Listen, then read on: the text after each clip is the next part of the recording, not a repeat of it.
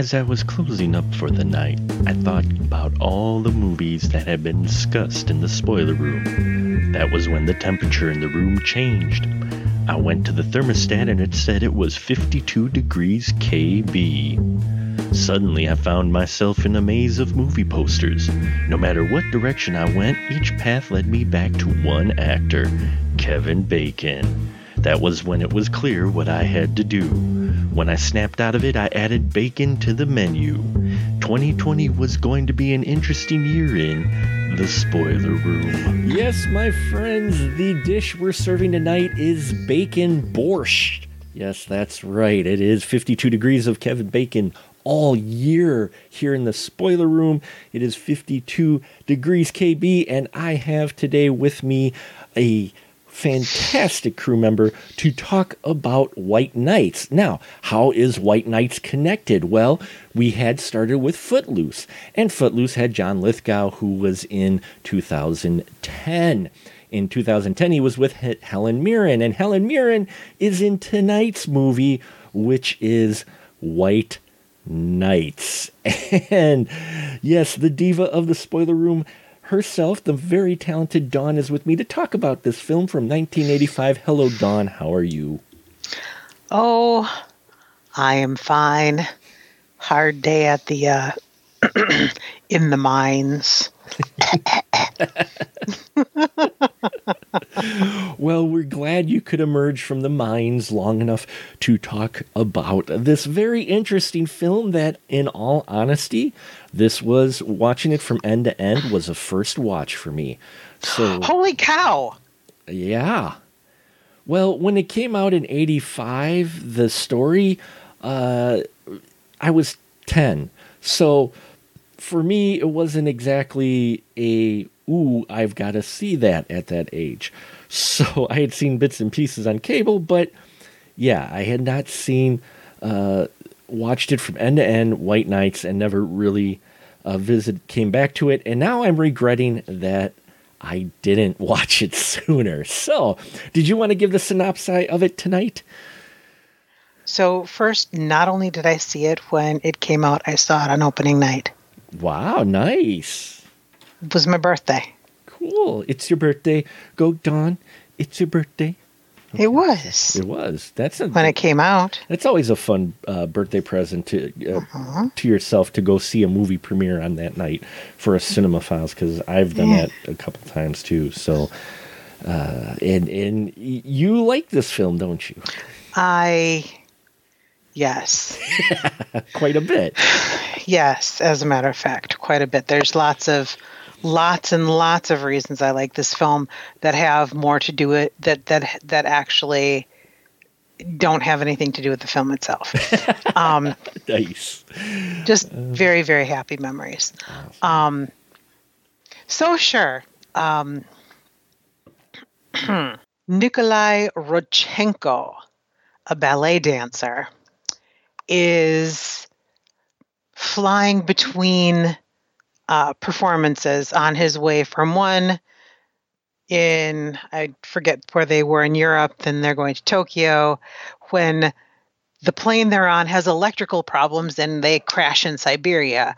Um, uh, Rodchenko had defected from the Soviet Union to the United States eight years prior and was a convicted criminal in Russia, so he's crashed crashing in uh, Siberia was very, very bad. Um, gets concussion, gets collected by the KGB. Uh, the KGB set him up with uh, Raymond Greenwood. That would be Gregory Hines. Oh my goodness, what? Okay, I won't start with that yet. Um, so they set him up with Raymond Greenwood and his wife. Uh, Ray is a tap dancer in Siberia because that's that's what they they have tap dancers in Siberia in the 80s.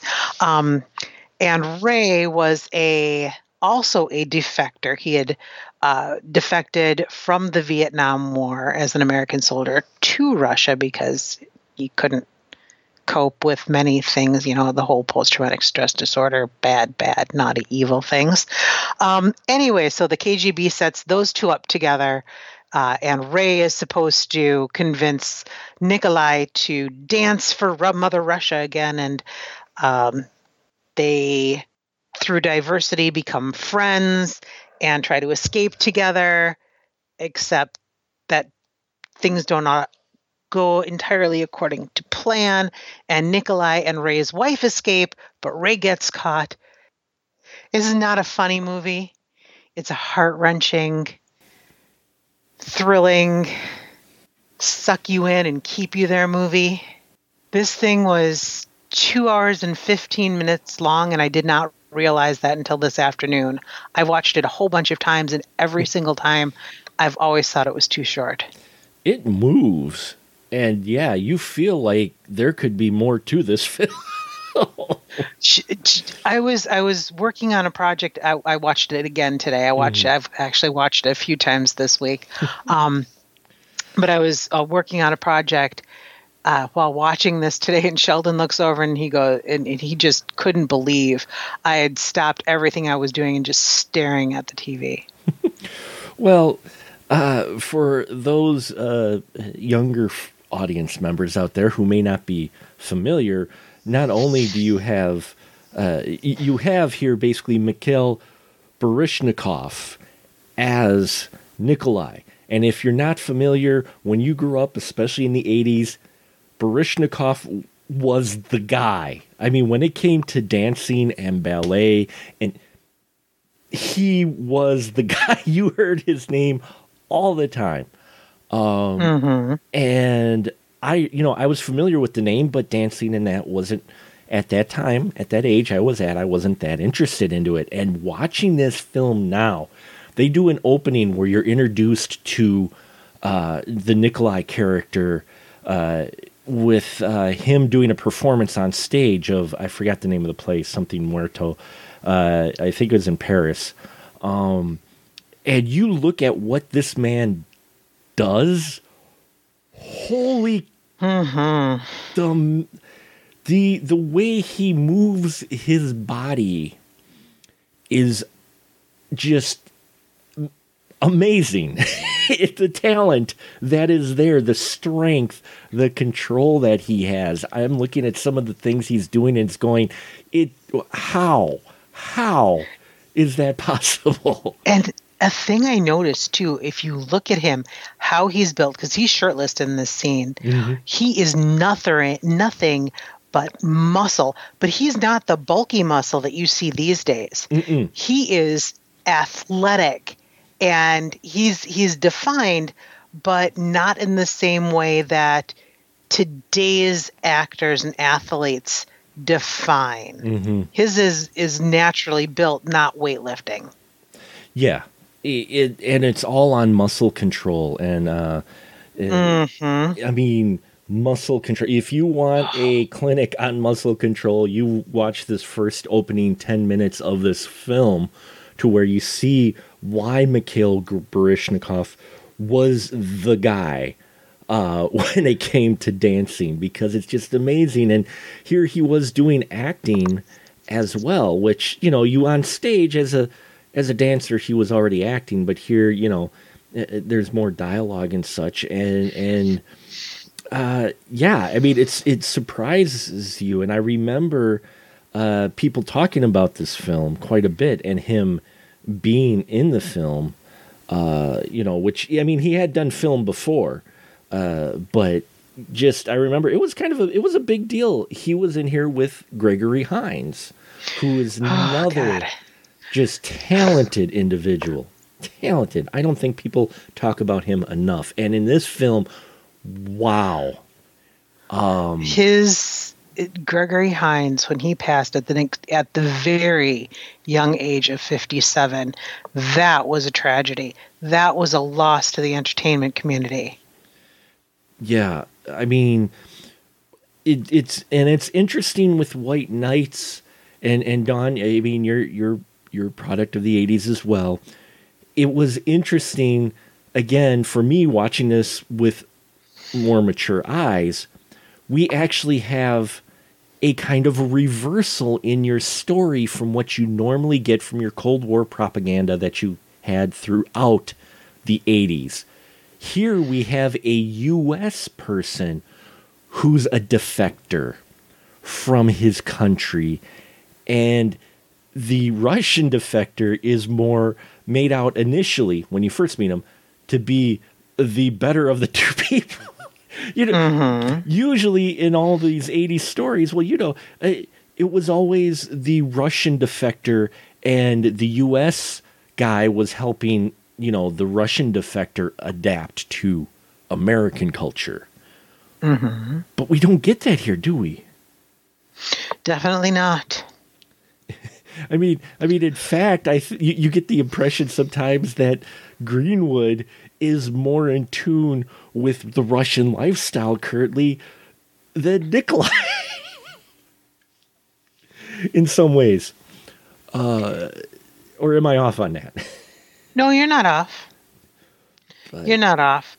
There's it's definitely it's definitely they had very very different lives. yeah, They came from very very different lives. Mhm. Um they they handled the writers handled that very well. yeah. They wanted to make sure you weren't getting two guys who were very similar. They're very two different individuals. But they also but the thing is they they very much are similar.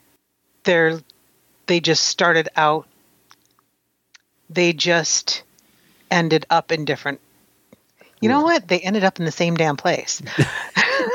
but would they start out at least maybe by you know by the end they find the common ground through dance obviously Well, they both start out as dancers, Mhm. but Baryshnikov, because he went through, because he was in ballet, became, uh, even though was been very talented, he became famous, renowned, uh, and venerated for his talent. Mm-hmm. And Hines, well, he's just another black man who knew tap. right yeah they matter of fact they play the, he he does that Yep, wonderful they do the whole sequence monologue about it. he does that Mhm. wonderful monologue uh, that was i think in his apartment when Mhm. uh, when uh, nikolai uh, is is actually already trying to figure out how he's going to get out of this and how he's going to get out of Russia and that, and wondering why Raymond's here. And Raymond, um, you know, because he's wondering, you know, why he defect from the U.S. Mhm. And Gregory Hines goes on a fairly long, and it's it's not that much edited, so they did a number of longer takes with this of him going on about why. And what is interesting is he because it's only 10 what 10 15 years out from the Vietnam War and Vietnam was definitely the subject of many films in uh, this time period. Uh, he doesn't actually mention Vietnam. He mentions that the soldiers came to recruit in the the uh, in Brooklyn in the uh, you know the poverty stricken areas the the the hood if you will for lack of a better term but I don't I, he doesn't ever actually say Vietnam but and that's a sign of the times I think is everybody who's watching the film knows what he's talking about Yep. Absolutely. oh and and I, get you you enjoyed Gregory Hines quite a bit in this didn't you? Oh my God. That the scene where they introduce Raymond's character when they're doing Porgy and Bess in Russian, Yeah. and he and he starts singing. My every time I see it, every time I see it, my heart just stops. Yeah. He- He's he, he's just he's phenomenal in this film, and especially in the first section of this movie where we're introduced to him. Um, he's just he nails this character, and uh, you know you just become even though he's an American and defector, the way he delivers his monologue on why he did what he did, you immediately understand his character, you sympathize with him, and there's part of you that goes, Yeah, okay. I may not exactly agree with the choice, but I can see why you made that choice. You know, and you don't really hold it too much against him at all because you you find out there was consequences for his actions and he's very aware of the consequences. hmm Uh, well, the one thing they do have in common uh, Dawn is uh, the same guy pulling uh, the strings, if you will, Colonel uh, Chaco. Uh, Chico. Chico, excuse me. What'd you think of this guy? He was as terrible as I'm gonna. It's gonna sound for me to say it. He was a typical but good '80s villain. Yes. Not not evil, but very cruel and very intelligent. that they, that was the big thing is intelligent his his character um wasn't i mean he he was tr- the true snake Mm-hmm. I- you know if he was a uh, animal he'd be a snake and you learn Nikolai's got past history with him and Raymond's got current history with him which also kind of ties these two characters together because uh, the colonel is what part of KGB Mm-hmm. and yeah, I just loved the dynamic between these three. I I really did. Um, the way the way their characters interacted with one in, uh, one another in scenes, um, and and, and the direction too. Dawn, what'd you think of how they set it up to where there's a lot of tension and implied bad stuff, but it, it's never not always well most of the time it's not exactly spelled out but it hangs in the air wouldn't you say uh, uh, you know what i'm saying with with if you don't follow what the colonel is asking you you know it, it's implied but no one ever really comes out and says exactly what's going to happen That that actually that was done very well, mm-hmm. but also that was just kind of an, kind of an accepted thing during the Cold War. Right. With uh, it, it was just you knew. I, I I'm you you just knew that things were bad Mm-hmm. and it, it i think it's a hmm, it's definitely a testament to how how it was directed and how the actors played it and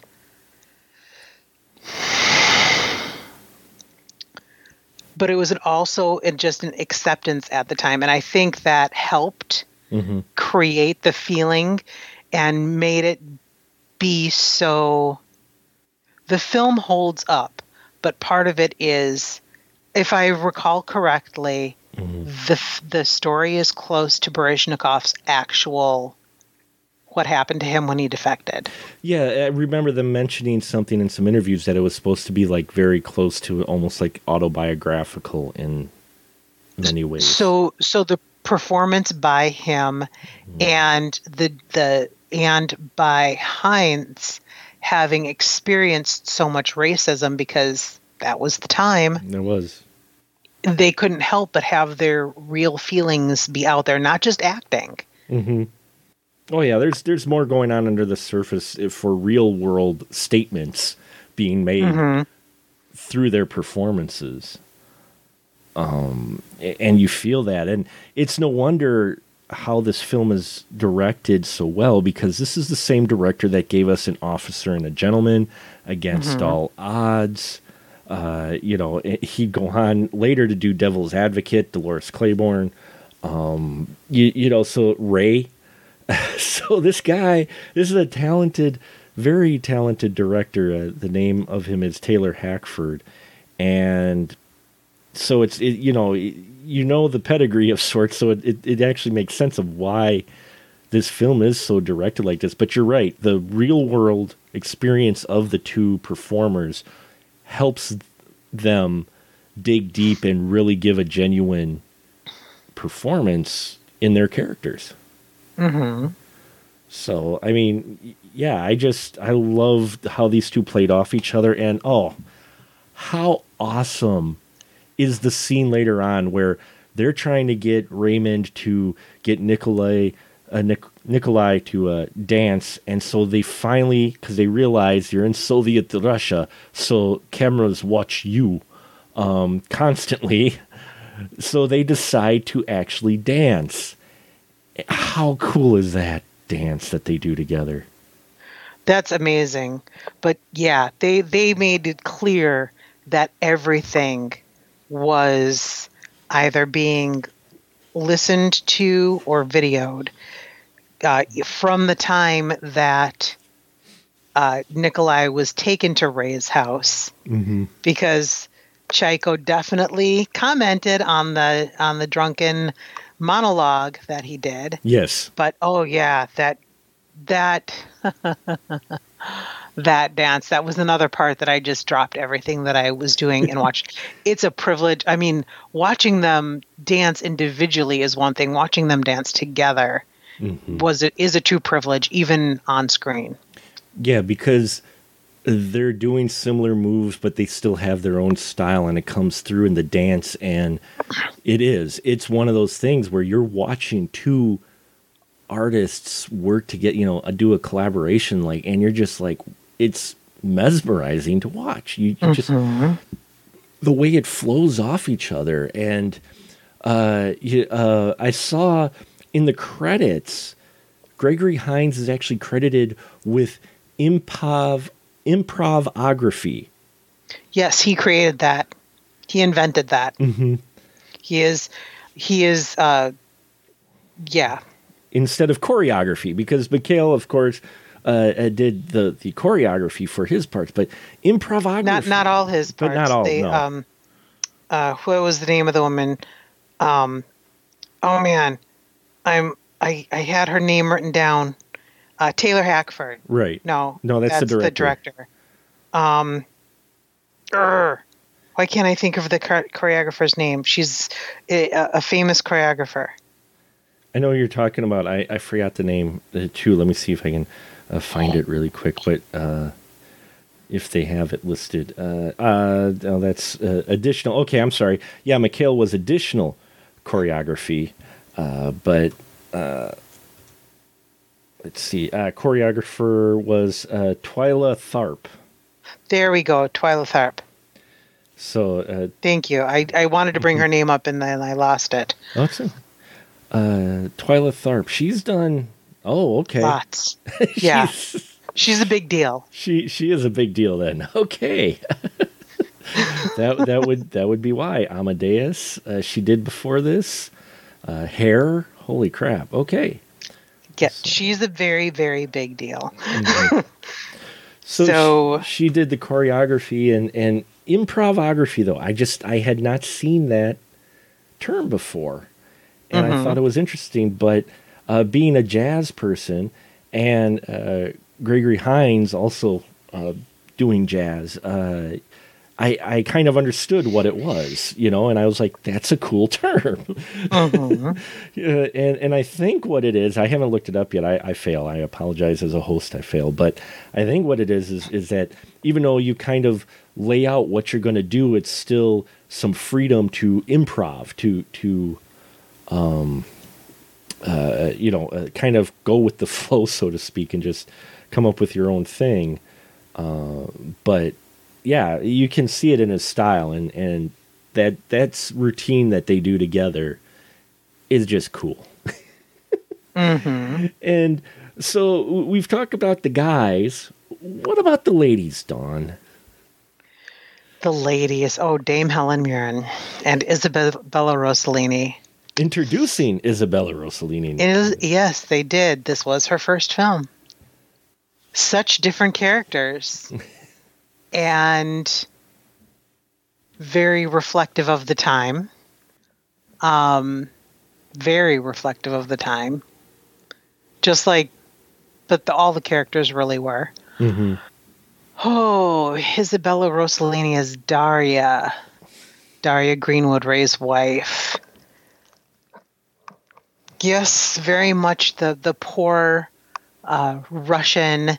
Don't wake me. Don't make waves. Let me have my quiet little life. Person. Throughout everything, all she wanted was her husband and her family, Mhm. and to be left the heck alone. Poor woman never did. Well, I probably never did get it, No, never. and yeah, well, because Chaiko has a things for her, of sorts. Either that, or he just likes y- using her to get to Greenwood. I couldn't quite gather which one it was. Um, you know, he didn't like the fact that she was with Raymond. Yeah, he was definitely he, Chaiko was all a lot of a lot of things. I I don't I I wouldn't call his character evil, but he was definitely a very bad man. He embodied Um, he embodied all the things that many people determined wrong with Russians yes. in one character. Yes. From the racism to the to the uh yeah, just he was Racism, misogyny, yeah. contempt for anything that was not on the right side of the political line. hmm Yeah. But I, I also like, and it plays into this story later on, especially when uh, they finally get some word to the American consulate that Nikolai is actually alive. Yeah. So, um, Galina, uh, Yes. Dam Helen Mirren, uh, again, a different character, definitely indicative of the repressed womanhood, womanhood of the time, Right. um, but using her very little bit of, of power that she had help the man she still foolishly had feelings for. Um, even acknowledging that he was a selfish bastard. Yes, for leaving her. Yeah. hmm Uh-huh. Although, again, he did the right thing in the end by asking her to go come with him the second time. hmm He's trying to he make up for her. it. Yeah. Yeah, well, yeah. Giving her a choice at least at that time. Yeah. But yeah, Yeah. She, because she helps actually get word to the consulate through a. Uh, people uh, and this was was great about Cold War scenes and and stuff you don't quite get in today's and I this isn't to get off my lawn it's just the different culture and the different way things are like you know political enemies and that are approached but in this one it's like everybody's putting up a front of trying to make nice with and with these guys, when the the part of the story that dealt with Galina um, and the consulates, it definitely had the smack of a of a espionage film. Yeah. It, it, it suddenly kind of got a, a bit of element of espionage as you're working in uh, the, the CIA operatives who, again, Cold War scene. So the KGB know who the CIA guys are, and the CIA guys know who the KGB are, but they're all putting up under different titles. I always loved that about 80s uh, films when you had American and Russian agents like together in the same room you know, everybody's being nice, but then you get that that dialogue in there, and you're just like, oh yeah, no. If if there weren't cameras or witnesses, they'd be at each other's throats. Oh yeah, But yeah, she does use what little bit of, of power she has to get word, and so they work on getting uh, uh, Nikolai, uh, Nikolai, and uh, at least um, Daria, uh, Daria, uh, to safety because they, they have a, a connection and they they they stage this ex- escape from Chaiko, and you get this scene where uh, it's very important for Russia to put up a front that they're trying to make nice with other countries, and that plays a part in this this scene we get later on in the film where they're stopped just short of the American consulate, and you got Chaiko caught between a rock and a hard spot. What? How do you think this whole scene was played out? Did you like the the tension they built up in this and? And it's actually kind of nerve wracking, isn't it? it it really was that the um, Tyler, um, the director, um, definitely had a talent has a talent for uh, Tyler Hackford. Uh, definitely has a talent for suspenseful scenes because man, there was nothing but tense tension throughout the whole thing, and then of course the dancing uh, and singing song and dance scenes were the the release. But wow, yeah, that that scene where they are almost to the consulate, and then they get in a car accident, and then they get out and they start walking to the consulate, but they're not quite close enough for them to open the gates because they can't really truly see who they are. And then Chaiko and his uh, minions show up, and then Oh my gosh. And then and then the US they can't technically politically go through the gates to rescue them though they're looking at them going, "Oh my god, that's, you know, yes. Rodchenko and yeah, cuz this this is near the end and if you're wondering where Raymond is, he sacrificed himself in order for uh, Nikolai and his wife to escape because uh, Chaiko thinks suspects something is possibly up. They have a yes a boombox with yes a cassette recording of them fighting to to put off the bugs that are in their their apartment.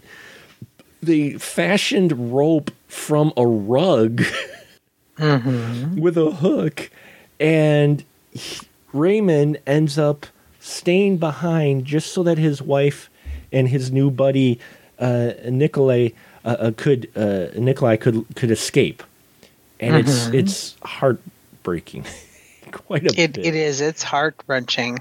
and it's tension filled uh, because Raymond and Chaiko uh, end up meeting because he's trying to be the distraction, and so there's a scene where Raymond and Chaiko are are having a drink, and the guys who are listening to the tape.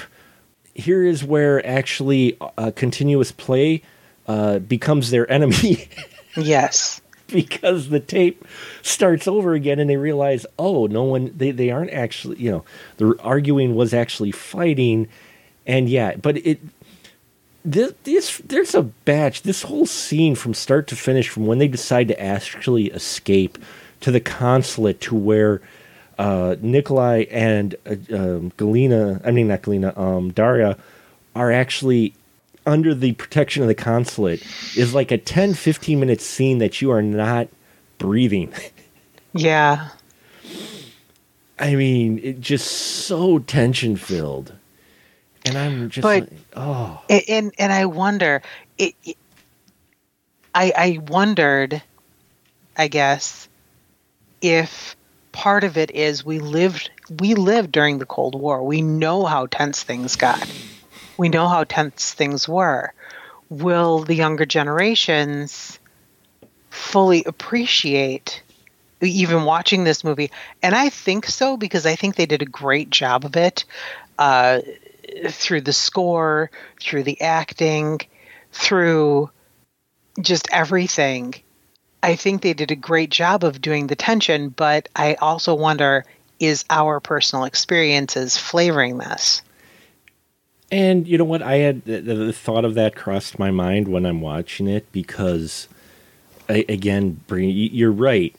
Having experienced that time period firsthand, not nec- not saying that uh, any experience at the hands of KGB or anything, but the way the culture was, the way the tensions were so high between Russia and the US. You got it every day in the paper, in your media. Not just this movie. We talked about 2010 that was supposed to be set in 2010, and uh, Scotty D and I talked about how uh, that film has rising tension still in the US because it was drawing on current relations and culture to a, a, to kind of connect with the audience.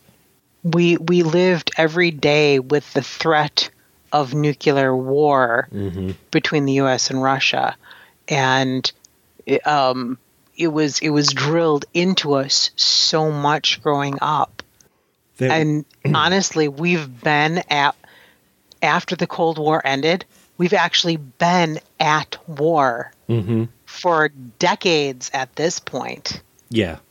Yeah. and so I don't know how that'll how younger audiences will feel about will will if it will i don't know if they'd react the same way i gotta make my kids watch this and, and get their thoughts on it I would I would be interested on it to see if they what they get out of it because um, you're right. I I on I do think as well that with our experiences of that time, your brain is kind of backfilling a little bit, and possibly adding to the tension that is there. While there is great direction and all great elements that you get normal cinematic built up tension, there is an added element of the fact that, yeah, we got that constantly. You get all of the familiar beats of the tension between the U.S. and Russia in here, and that bled the real world experiences bleed into this film, um, which, yeah, add that extra level that younger folks may not quite get. I mean, I'm not saying that they won't enjoy So- it, but So here's the question: when when people who lived our grandparents' age, when the people who lived through World War II, when they started watching the movies about World War II, did they feel that ex did did they experience that extra layer of tension just because they lived through it?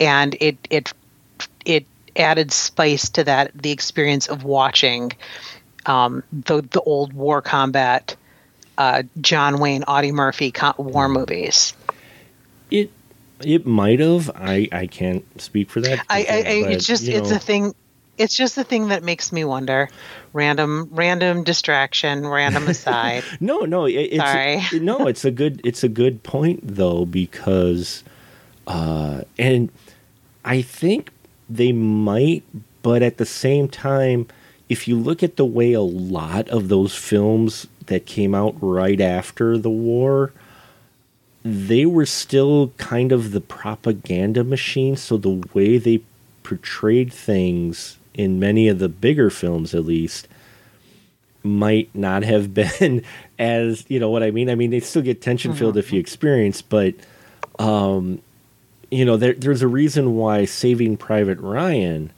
when it came out, there were a lot of World War II veterans that were, uh, you know, they were emotionally moved, but they also, I remember reading an article, a number of them had thanked Steven Spielberg for finally portraying the way things actually had been during that battle and just World War II in general because mm-hmm. at, during the 50s, yeah, bad things happened, don't get me wrong, but it was still kind of painted not quite the extreme or the actual blunt reality that later World War One and two films like you got in the 70s and 80s and then especially Spielberg's film. I think in the.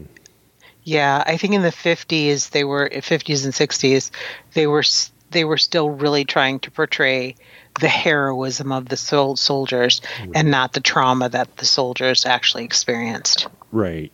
Unlike, you know, the Vietnam movies, which did not hold back at all and came out right after and even during Vietnam, that Yeah. portrayed things uh, quite brutally and and portrayed the the horrific things going on, uh, you know, unblinking at all. Whereas Yeah. the World War II films, the ones that came out right after, were a little more rah rah and not quite as portrayed It- as it- intense. and it was really a difference in how society viewed our soldiers at the time. Mm-hmm. oh yeah, I mean, you know, it, it may have been fear of rejection too, because oh my God, we can't portray, you know, these mm-hmm. soldiers in anything but a positive light. Because hey, we just won the war, and we can't say, well, you know, we kind of won the war, but we also did these things while over there. Whereas, yeah, you got the later periods of the '70s where they're like, "No, we're doing all this, this, all this shit's happening," you know. Yep. And then in the '80s, you got no shit happening, yet a lot of shit happening, but it was far more espionage under, under false uh, portrayals of uh, working, trying to work together and work things out. It, there was a lot of holy shit, the world could blow up tomorrow. Let's just all go have a party and do coke. as as Andrew would said, and the Oscar goes to cocaine because it helped everybody. Helped everybody. There's a reason why the '80s were uh, uh, full of uh, uh, yeah of self indulgence. Uh, because yeah, you did have that tension, and there was no other way. And bringing it back around to White Nights, that tension is throughout this film. Yes, it is. And And so and so is the importance of escapism. right, Hence the two main characters being entertainers. right, because they use entertainment not only for themselves to try to for you know get over the fact, especially once Nicol uh, Nikolai uh, uh, he lands in Russia, he eventually kind of re you know gives in and decides to start dancing because this is a bad situation. And Raymond has been dancing to try to kind of forget his situation and, and his past.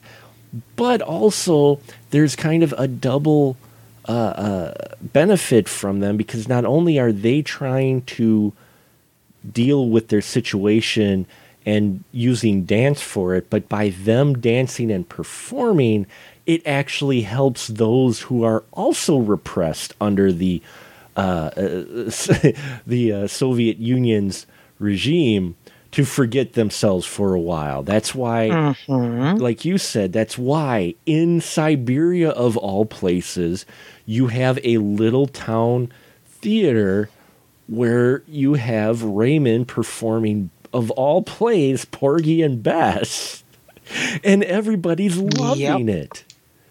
You know, everybody's loving it because it's escape. It makes them forget for a little while that they're going to be going back to their homes to a cold house with very little food. And oh, yeah, at any moment, at any time, a soldier could come knocking to your door and put you in a camp, and you can't do shit about it.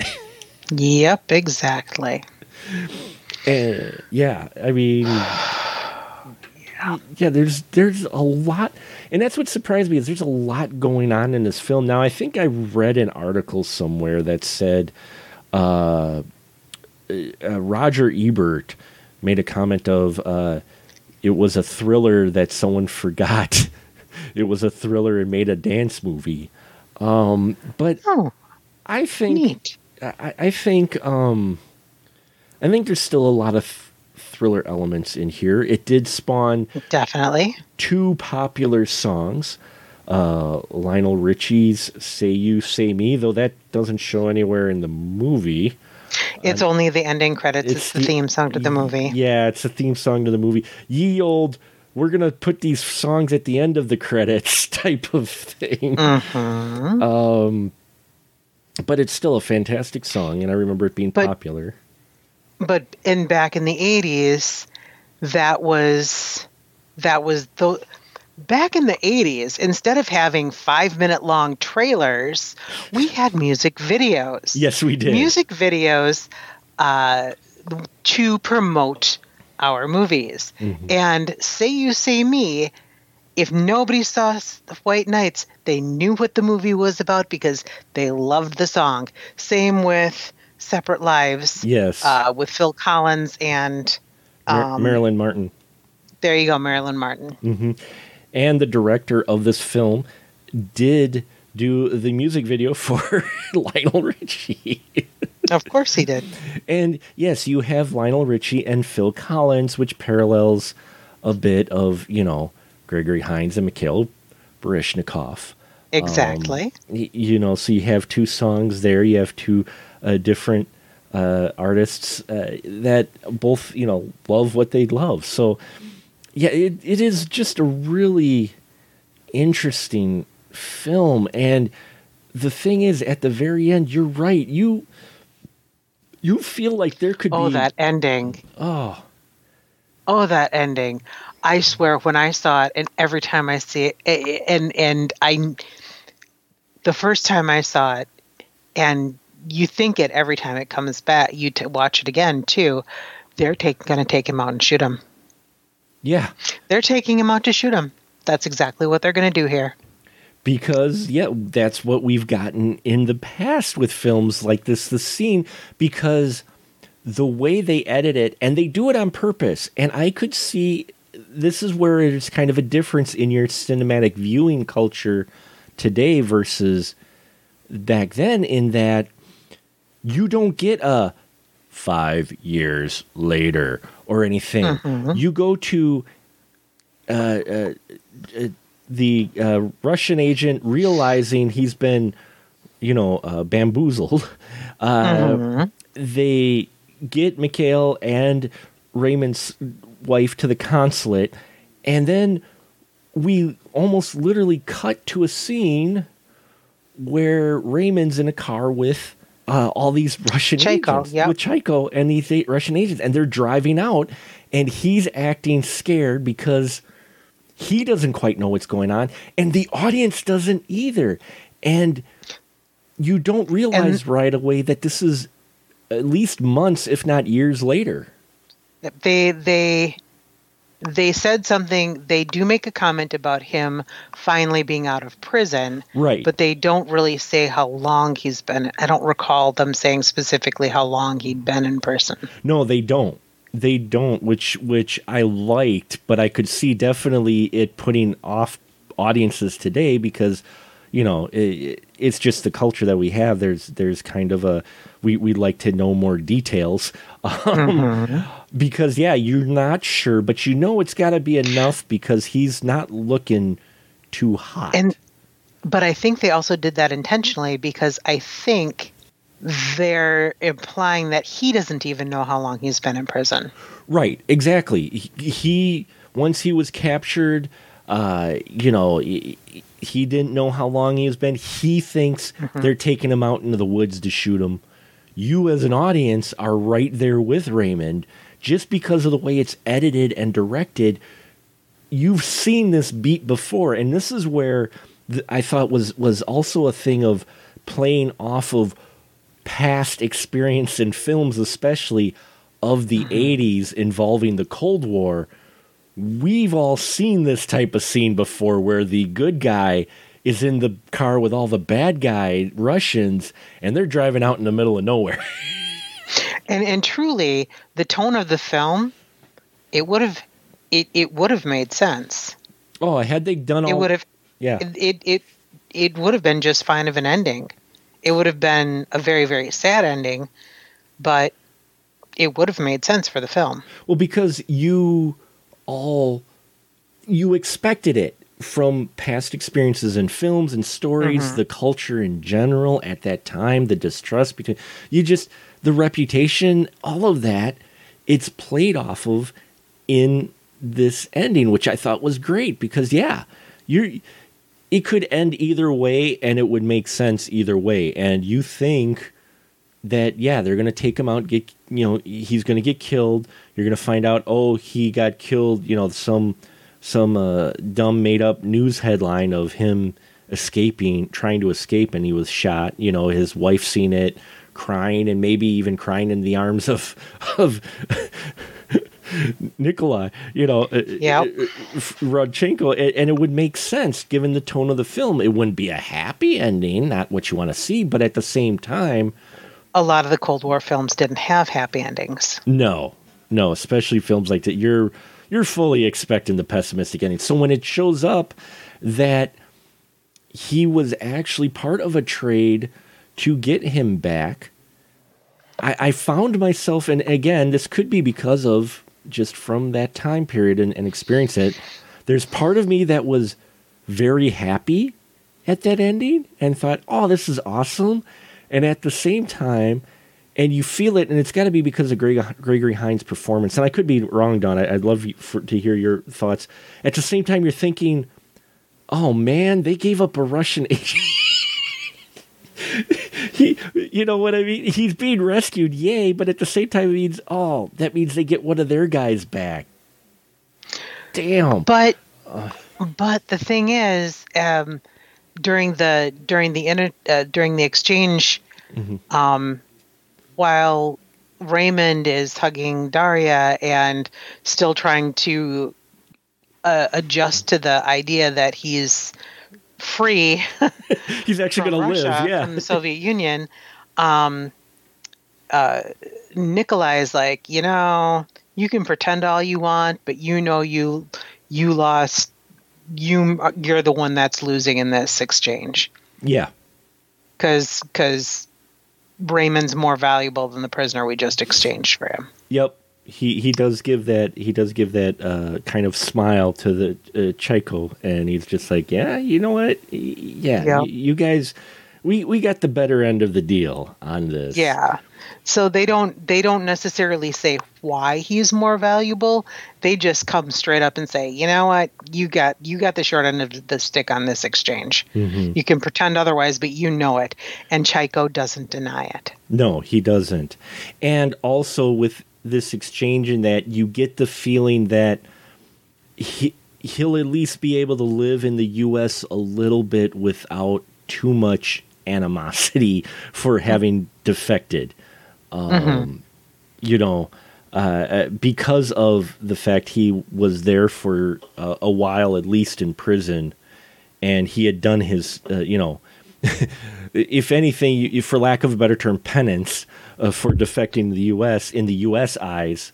You know, I think. Well, and the implication being that he was being exchanged as a political prisoner. right, right. So, It- yeah. it, was fully politically. Yeah, it was Yeah. A, it was a political thing. So So, as I as we're chatting about this, I just realized something that I want to backtrack a tiny bit. yeah, sure. No. Um, when one thing I do like, one thing I really appreciated that they did that probably that may have been d- done differently had this been a modern film. Hmm. I, I mentioned earlier that they didn't do a lot of humor in this. I mean, there were some humorous parts, but they didn't do straight up humor in this. Mhm. And in a correct me if I'm wrong, but in a more modern film, they would have when Raymond stayed back with Chico to let uh, Nikolai and Daria escape, and uh, Gregory Hines is uh, Raymond is sitting there as Chico hears the the audio recording of uh, Ray and Nikolai talking, and Ray's kind of looking scared and not really knowing what to do, and and then in a panic attacks Chico. In a more modern movie, movie, wouldn't you think that they would try to pull off a a, a cocky smile, kind of yeah, I did that. Screw you. Yeah, I could see, I could see that.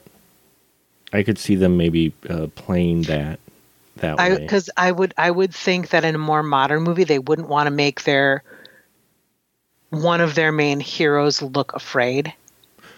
Oh, definitely. I mean, that's one thing that is consistent throughout this is that both our main characters, uh, Nikolai and Raymond, Are terrified. are terrified constantly.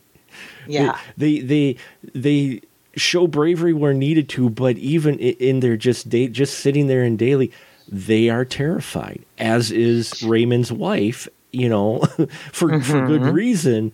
But th- it shows. It's not covered up by any type of machoism. It's not, you know, which which is. Eve- oh, go ahead.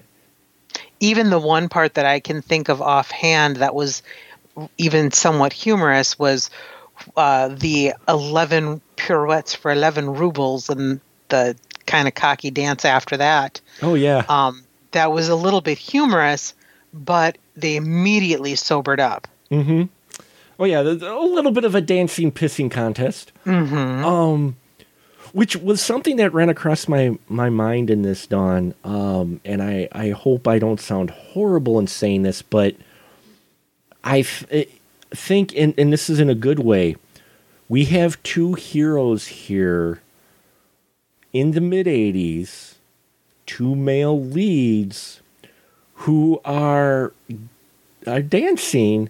It's not exactly equated with your male archetype back then, especially for a film that's got the espionage thriller type of angle to it. And here they are dancing, not like manly dancing, they're interpretive dancing.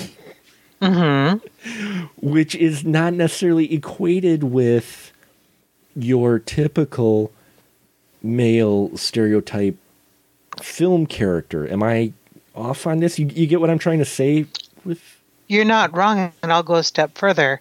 Both of them are people of color. Yeah, they're They are not both non-white. you you have two leads who are non-white in a mid 80s film and in fact the majority of the cast i mean you have helen mirren who must have been going through a russian phase because she was playing a russian in 2010 so um but yeah your two main leads are not caucasians in a mid 80s film which another th- kind of makes this film kind of stand out and the name White Nights actually comes from the idea of the long days you get during the winter months. Uh, it was winter, right? Or is it summer? No, winter um, months, correct? Or is it the summer? Yeah, it's winter. I It's forgot which. Yeah, winter in Siberia to where the sun is out almost all the time. So you don't get really, you don't get any night scenes in this film, which is weird. Well, well, you do, but you have to be told well, yeah. that it's night. Right. I, I mean, but visually, you don't actually get any night scenes hmm either, which, uh, you know, that's where the. So, you, you know, the film is called White Nights, and that's because of the, the continuous daylight. And yeah, are your two leads. So it does make this an actual. While it is a window into the 80s with some of the, you know, with the U.S. relationship, the stuff they do in this film was different than a lot of films of its time. And I found it fascinating, and that's why I'm kicking myself for not watching this film a lot sooner.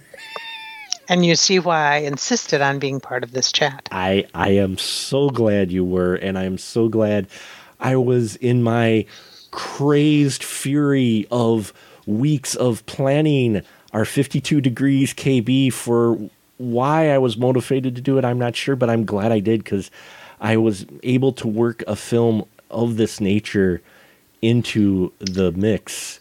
Um, And and so not my usual. No, it's it is. This is not, your exactly your wheelhouse of, Well, well, what many might be used, you know, i associate you with as far as your genre of film.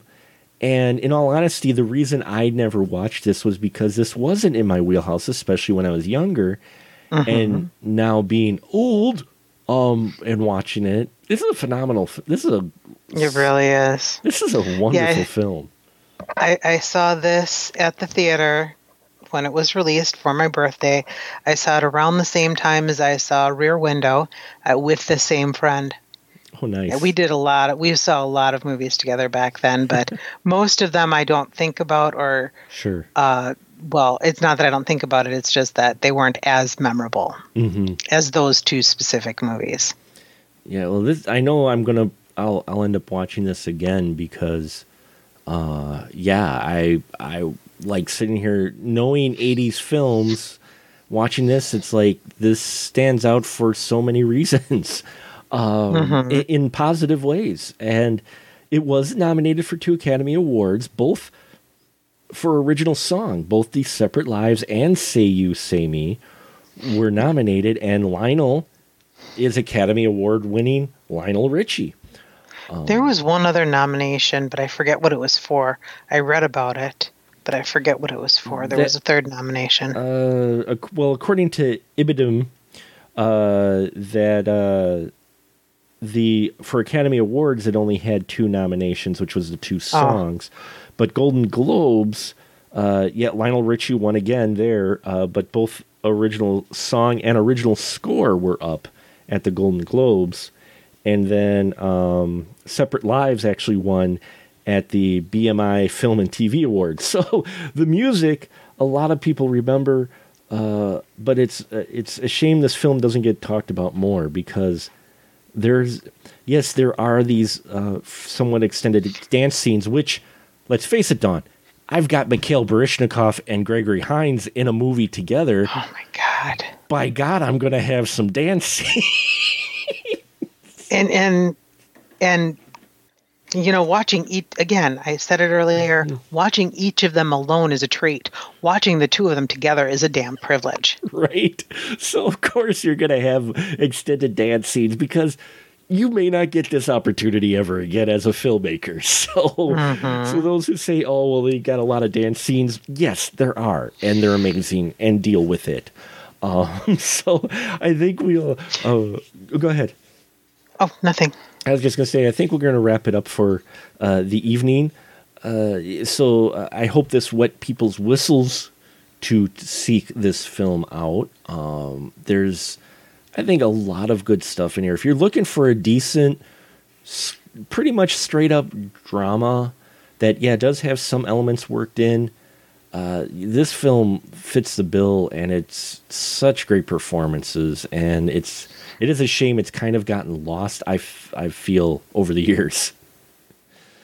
Well, maybe we can bring it back. Maybe we can. I hope so, Dawn. So, who would you recommend this to? Everybody in the entire universe. I knew you were going to say that, and I will say yes uh, for dance enthusiasts, uh, new dance enthusiasts who like dance. Check it out if you want to see two fantastic artists. Uh, great performance by Helen Mirren. Everybody involved does well in here, and yeah, I'd recommend it to just about anyone who likes just a really Oh my gosh. film, huh? we forgot we forgot the actual only comedic i i mentioned comedy a couple times but i i never thought to mention the actual only comedic relief in the entire movie Oh, wait, go ahead, john glover John Glover. Yes. how could we forget john glover We yeah, you're right. but, Uh, but the thing is he exudes comedy i mean it, it's like breathing for him but even his comedy was tense in this film, yes, it was. Um, not quite a role you expect to see him in, but No, I'd forgotten he was in it until I started watching it. But yeah, John Glover. John John Glover's in it too, and adds a little bit lighter with his I, portrayal. I think Scotty D might have died had we not mentioned him. Yeah, he might have. he might have. He might have been screaming through the through the the, the radio. What the hell? Uh, through through the computer. yeah, gotta mention John Glover. Yes, John Glover as the CIA agent um, who helps. We haven't talked about the CIA agent. Yeah, I know, right? I, I I missed the fact that it was John Glover. I'm I'm horrible. Oh That's it. Uh, I quit. I we're done now. No more 52 degrees. That's it. I've just I failed miserably. Oh. Oh. Uh, so yeah, folks, seek this film out. Um, yes, do. And so we'll wrap it up. And this is where I give my wonderful crew person the license to shill. So, Dawn, I know what you're going to plug. Go ahead. Yeah, because I'm not going to. Well, I'll mention in the audience.net, Okay. but I haven't updated it because I've been too busy previewing uh, submissions for the new Northeast Wisconsin Horror Film Fest in beautiful downtown Oshkosh at the time Community Theater. Yes, second weekend in October, folks. It's coming up. They've got a lot of submissions in and more coming in all the time. Going to be an exciting time. Excellent plugged on. It is a fun time, and we will, as always, be there uh, or be square. Uh, so, yes, the new Horror Film Fest, newhorrorfest.com, uh, if you want to go check it, it out and see what previous years have also been, uh, uh, you know, what we've had there in the previous years. So great, great plug there. And there you have it, folks. We've gone another degree in the year, and you'll need to stay tuned because our next film coming up is going to be The Cotton Club, and you'll have to find out how that one is connected to this film. So stay tuned. And now, until uh, next time, we'll just say a good night, everyone. Good night, everyone.